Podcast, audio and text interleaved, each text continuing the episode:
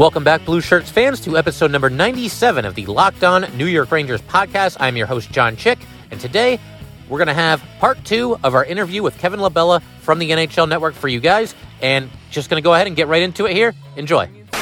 One other big move that the Rangers made at the trade deadline here, of course, you know, it really went down to the zero hour here, and they trade Brady Skjei to the Carolina Hurricanes. And, you know, I didn't even see that reported until after the deadline had passed. And then it's like, wow, they really are getting a first round draft pick for Brady Skjei. I just wanted to get your thoughts on that. What was your reaction when that happened? Uh, the first round pick in exchange for Brady Shea going to the Hurricanes. Yeah, it was it was definitely a late move that came in. Um, there were a couple like that straight up player for a first round pick. Um, I don't think that was Carolina's pick we got. I think that belonged to somebody else. Carolina had a couple extra picks from some of the moves they had made. Yeah. Um, but I, you know, you didn't really hear a lot about Skjei and knowing that his contract's coming up soon and they're going to have to pay him obviously they're trying to be proactive on can we move him now can we not? And honestly i don't think they're ever going to get a better deal than they did getting a first rounder for him. Um, but hockey hockey's different than some of the other sports you know? It's not like getting a first round pick in, in the nfl Well, you know? First round pick in nfl i feel like is a more valuable pick than any other sport you know and usually you see the, all those guys in the first rounds tend to have a pretty decent pro career. Hockey yep. seems like more of a crapshoot, and baseball as well. Baseball, you know, you see guys that got drafted in the 34th round are starters on your team. It's it's a different beast. But hockey, it's you know, and especially with the Rangers, I I constantly look at old drafts and go through on Wikipedia. And you know, how did they miss on this guy? You know, we're watching Johnny Gaudreau the other night. How does he stick around till the hundreds, whatever pick in the third round? And yeah. How do you how do you miss on guys like that? Martin St. So Louis, good? another one. Yeah, and again, yeah. both of those guys, it's, it's it's a size thing. People are afraid yeah. to go after those little guys, but you know, if the guy could play, the guy could play. I mean, exactly. At, there's been plenty of guys that are undersized that are, have been successful in the NHL, but I think the return on Skjei, great, great return. They, you know, who who are we going to get in the first round pick? Now, I always go back and look at the Derek Stepan deal and I still feel like we just didn't get the return that we needed, especially giving up Raanta as well as Raanta played that year in relief for Hank all year. But you know, we get DeAngelo and the first round pick, and and you know, it ends up being uh, Lars, and, and it's like these guys. What are they doing? You know? Yeah. Yeah, you get a you See, get the twentieth or eighteenth overall pick, but you never know what these guys are going to turn out to be. And it's turned out that that trade is I mean, I'd rather have Derek Stepan and Antti Raanta on the team right now. Well, the one thing that I think kind of necessitated that move for the Rangers is that was right when the Vegas Knights were coming into the league. And so, of course, you have the expansion draft, and the Rangers knew that they could only protect one goalie, and they protected Lundqvist. So I yep. think it was it was that feeling that like, well, shoot, you know, we're gonna we're gonna lose Raanta anyway. We might as well trade him because it's either that or lose him for nothing. But I'm with you, man. I was a big Raanta fan. Love Derek Stepan. I mean, I'll, I'll never forget that game seven goal that he scored in overtime oh, against man. the uh, the Washington Caps that year. I mean, you, you talk about just pulse pounding, nail biting hockey. You know, it doesn't get any crazier than uh, you know a game seven overtime. Yeah, and um, I'm pretty sure on one of our countdowns we show. I think he scored a hat trick on his debut. Is we we show him one of the greatest rookie debuts. Um, yeah, maybe it was only a goal. I think it might have been hat trick though. But again, you know, after he he got uh, hit in the face by Prust in the playoffs that year and had the broken jaw and still came back yep. and go to the finals. And and you know he he proved that he was a leader on that team. Um, it was sad to see him go. It, it, it's weird seeing these guys go to Arizona because you you know you see the history of Arizona. How good are they? They're never really that good. Even yeah. Gretz, when Gretzky was the coach, they were not very good. Um, they they basically have no history. I mean, I think there was one year where they made it to the Western Conference Finals, but other than that, I mean, it's just a team that just kind of exists. You yeah, know, it's it's Shane. It was Shane Doan's team, and who else yep. is there? And then uh, the first year I started working for the network, Mike Smith scored a goal that year. He also caught the puck in his shorts and backed into the net and had one of the oddest goals you'll ever see get scored. But then you see Kessel go out there and and and he, uh, and Oliver Ekman-Larsson, you know, should be a superstar in this league, and I feel like he doesn't get the credit he deserves because he plays in Arizona, and then you end up with uh, Ryan Strome out there who who can't even make the roster, and now he finally gets out of there and he's shown to be the superstar that everybody thought he was going to be.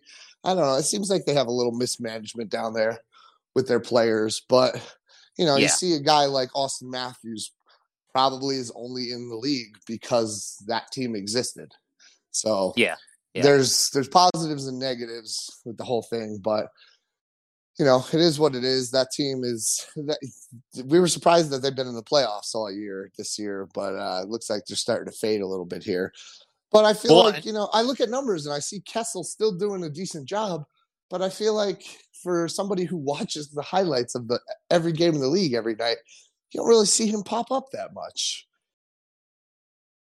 Another issue that I think the Coyotes are going to have here is obviously they traded for Taylor Hall, you know, very early in the season. They're they're kind of you know, almost making this all in kind of move by acquiring Taylor Hall. And now they're like a fringe playoff team. And the trade deadline has come and gone. There was even a little bit of chatter that maybe they would flip Taylor Hall to another team. And now he's a free agent at the end of the season. And what are they going to do? It like imagine if they miss the playoffs and then Taylor Hall leaves in free agency. I mean that that's a disaster right there. Uh, yeah, and that's a very realistic possibility right now. Yeah. I mean, yeah. I would have liked to see them get in just to shake things up. I mean, obviously the West is not as strong as it was in years past. It seems like it seems like everybody's kind of middle of the pack. Yeah, St. Louis is still separating themselves. You know, the Avs are are doing very good right now. Obviously, last night was a heartbreaker, um, giving up a goal with one second left in overtime. The Ducks, um, right? Yeah, yeah. and the Ducks are not a team you should be losing to right now. No, not, not at um, all. God, they had a two on zero, oh, right? Right, a couple like a minute left in overtime, and got stopped and went right back down the other way. Looked like you know everybody gets to that 30 seconds left in overtime. Oh, we're just going to play for a shootout now, and then bang, guy rips a wrister, goes off this the changes direction off defenseman's stick and beats Francouz high glove side. Which, uh, yeah, I, I think Arizona's.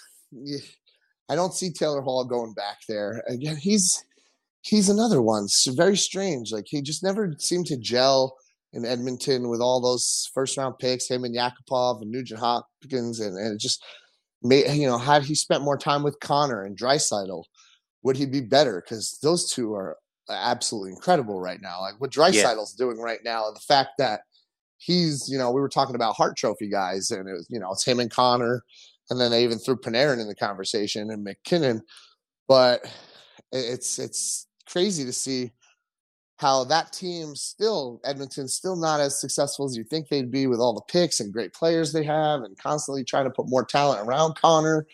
Yep. And they seem like they can't get over the hump. And I think again it goes back to the goalie situation. You know, Cam Talbot never panned out for them. I really thought that they thought that he was going to be their goalie for the next 10, 15 years and just didn't pan out. But uh, did you see the West? It's it's completely up for grabs right now. Um, I don't think Arizona's going to make it when all's said and done. Yeah, they may not. And uh, the other thing about Taylor Hall is I don't know how big these whispers are. They're just kind of rumors right now, but uh, I've at least heard a couple of rumors that maybe the Rangers would be interested in Taylor Hall. And the thing there is, I'm not sure that I want Taylor Hall for as much as he's going to cost. And you know, you look at him now, and he's been on the Oilers, he's been on the Devils, he's been on the Coyotes. Like, why can't this guy, for all the talent that he has, like find a route and ever really feel like he belongs where he's at? It's just very, very strange to me. Um, would you be into the Rangers signing Taylor Hall? I mean, is that a move that, that would make some sense to you?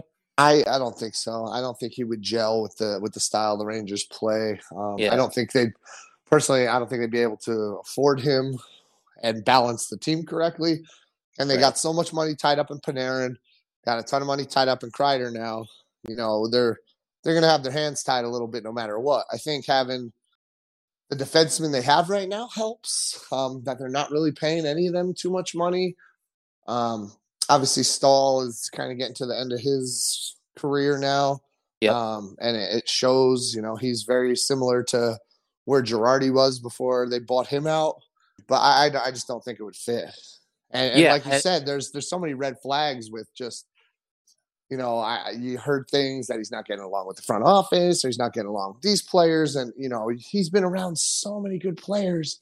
Yeah. How could he not be more successful than he's been? Yeah, and I heard this thing where like Edmonton, like part of the reason they justified trading him because they did not get enough when they traded him, but Definitely. part of the reason, yeah, yeah, and- and part of the reason was like, oh well, they wanted to give the team to Connor McDavid, and I'm like, what does that even mean? Like, imagine if the Rangers traded Mika Zibanejad right now because they wanted to give the team to Artemi Panarin. You know what I mean? And- I mean, It, it makes no sense. it doesn't make any sense. And you- would think that that you know in that scenario you're talking about that Mika would want to be part of of uh, Panarin's team and Yeah. be part of whatever they're trying to build. Why not want to be part of that? I mean, Yeah, it doesn't it doesn't really make sense. Okay? No, I'm with you. like I said, they they had so many top picks, and you know, you see teams like the Astros that built. You know, I don't even want to start talking about that team, but We'll be here all day. the, the, the- you know, the, you see a team finish in last place. You know, I remember the Astros. Oh man, they lost 100 games again. They lost 100 games again while they were still in the National League, and when they moved over to the American League. You you see a team finish last enough, you're going to stockpile that talent, and it's not even just the first round picks. You know, you're picking first in every single round. You get you're getting the the cream of the crop every every draft, and I think Yeah. you see it with the Tampa Bay Rays being successful now too, or when they had their World Series run in 2012, um, or sorry, 2008. That you uh you know you can only be bad for so long before it's got to turn around. You, you're getting Yeah. so much good talent, and whether you could parlay that talent for more picks and and keep building on that, or you start developing some of these young guys. I just feel like the Rangers personally, their young player development just isn't there. And it goes back, like I was saying before, I look back at some of these drafts and where we missed and and it just you look back on the history and it's you know, it's JT Miller, it's Kreider, it's Skjei, and it's it's those guys.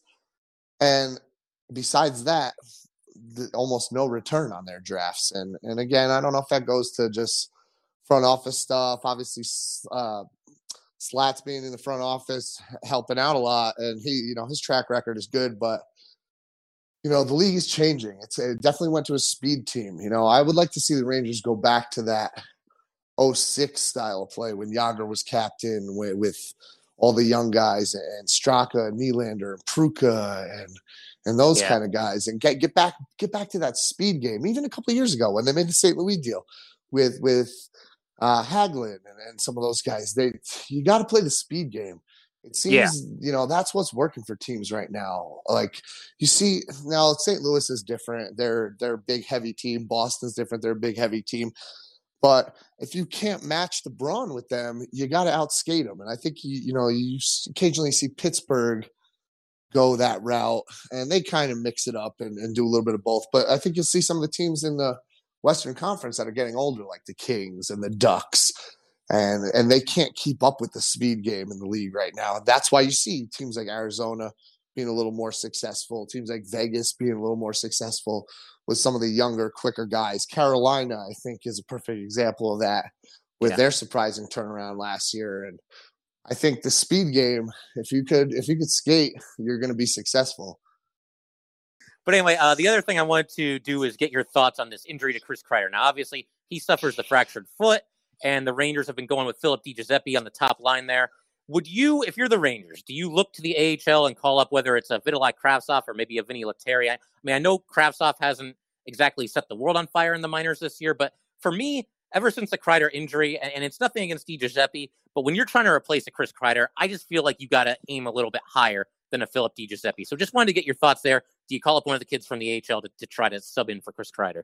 Yeah, so right off the bat, I, I've been a little impressed with Di Giuseppe. I, you know, filling in for Kreider, like you said, that's that's big shoes to fill, especially right after signing that contract.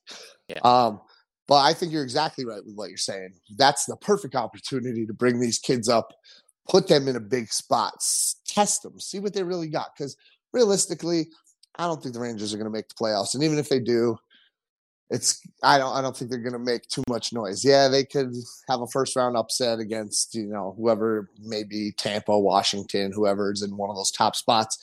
But realistically, you're just wasting one of those spots at this point. Um, Yeah. Why not put these kids in a big spot and see what they're made of? Um, you know, eh, that's that's how you you find a superstar. You, you got to challenge these kids, put them in a big spot, see what they're capable of, see if they can yeah. hang on a line with Mika and Panarin, see if they could, you know, are, are they a top six player?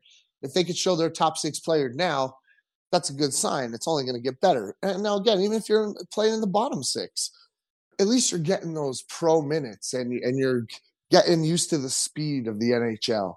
Uh, you know, you're getting used to getting hit in the corner by Ryan O'Reilly or or whoever's bearing down on you. You know, somebody bigger, and and test them. See if they could see if they could handle it. There's, there's only one way. You know, I got no problem with trial by fire. That seems to right, right. You see what these guys are made of, and the Rangers seem to like to stash those guys in Hartford or let them go back and play in Sweden or Finland and let them stay overseas till they think they're ready. Why?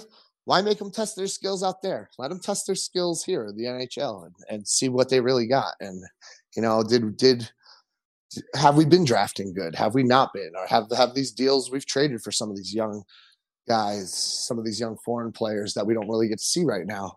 Are are these deals worth it? And uh, the the regular fan doesn't even know some of these guys, will never see them ever. This is a perfect opportunity to build some excitement behind your fan base. Maybe get one of these young kids up that, hey, maybe this kid will come out and have a 10 game scoring streak right out to start his know. career and, yeah. and, wow the fans and get the Ranger fans excited. So when the Ranger fans get excited, it's a different atmosphere at the garden. I mean, it gets crazy. Yeah. And, and, there's no better place to see a hockey game than at MSG when the Rangers are good. So why not try to build a little excitement in that franchise? Because I, especially coming off a downer like a Kreider injury, you need to inject some life back in there and try to get them to, you know, not forget about Kreider, but but make it seem like the injury doesn't hurt as bad as it really does. Right. And I think something that the Rangers do, and they're not the only team that does this. We see this around the NHL. We see this in other sports as well.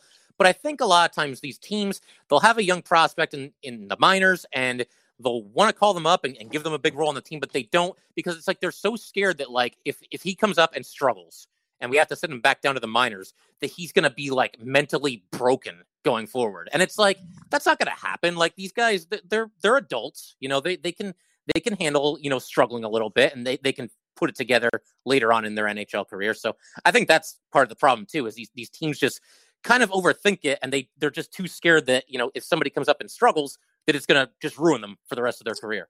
Yeah, and you see it a lot. You know, you you don't want to see these kids get coddled, but they do. And a little bit against what you were saying, these some of them may not be mentally tough, and some of these kids, you know, it may be the first time uh, you know, a kid from Sweden is is away from home and he doesn't have the family or or the the friends or even somebody to speak his own language and it can isolate them and put them in a bad spot mentally but overall i, would think that you know these kids want to be nhl players they want to succeed so they have to get past the challenges i mean it's not going to ever be handed to you on a silver platter yeah, you could be a top prospect and be provided a better opportunity than somebody, but you still got to take the ball and run with it and, and, be successful. And, and you have to play. You know, you can't just be a top prospect. You know, you see Kakko struggling a little bit this year and people questioning is he tough mentally? Is he tough physically? And, you know, the Rangers went through a couple tough stretches this year where it didn't look like he was going to make it. But again, it's so early. You can give this kid all the time in the world. You, you've invested – second overall pick. You've invested a lot into this kid. You got to give him time. And I also think taking him off the top two lines is never going to help his development. I, I, would keep him out there, especially with Kreider being gone. I'd want him playing with my better players. I mean, if I was on the Rangers, I would love to be playing on the same line as Zibanejad and Panarin. And even if I'm not going to get the points, it's going to make you a better player just by being out there with that talent. Um, you know, you, you question these kids' mental toughness and physical toughness. And you have to challenge them to to find it out. If you, if you just keep them in the minors and keep coddling them and never give them a chance or challenge them at the pro level, you're never really going to know what you have. And then by the time you you know you get into a tough injury situation or like a trade deadline situation where you have to trade one or two of your top guys, these kids are going to have to come up anyway and get thrown into the fire. And then by the time you bring them up, they don't have the skilled players to play with anymore because you've already shipped them out. And now instead of playing with those guys, they're replacing those guys, and you're not really setting them up for success. Yeah, you're kind of relying on them to basically just take the ball, as you were saying, and, and, and just become those next great players right away, rather than having their game elevated by playing with a Mika Zibanejad or by playing with an Artemi Panarin. Yeah, I mean that's that's the way to do it, and I think you see um, our buddy Ryan Strome, his brother Dylan Strome, was a perfect example. He we watched him on the Erie Otters playing alongside Connor. He outscored Connor for the for the scoring title there last year down there, and he gets drafted to Arizona. He couldn't even make the team. They wouldn't even bring him up and play him. He started out. I think he played a handful of games. I don't think he had any points, or maybe had a, a point or two, and just didn't seem like he could find his niche down there in Arizona. And you look at the team, yeah, there wasn't really a lot of talent around him, but at least they were providing him the opportunity to start out. And then all of a sudden he ends up with the minors, and it's like, how could this kid be so good on the Erie Otters? And and again, I get he's playing with Connor helps um, and yeah. DeBrincat and all those guys, but now they trade him to Chicago, and he goes out on a line with Patrick Kane and it instantly elevates his game by playing yep. with a great player like that. And also, they have DeBrincat on that team too, so he's got a familiar face that he's played with in the minors, and I think that helped his situation too.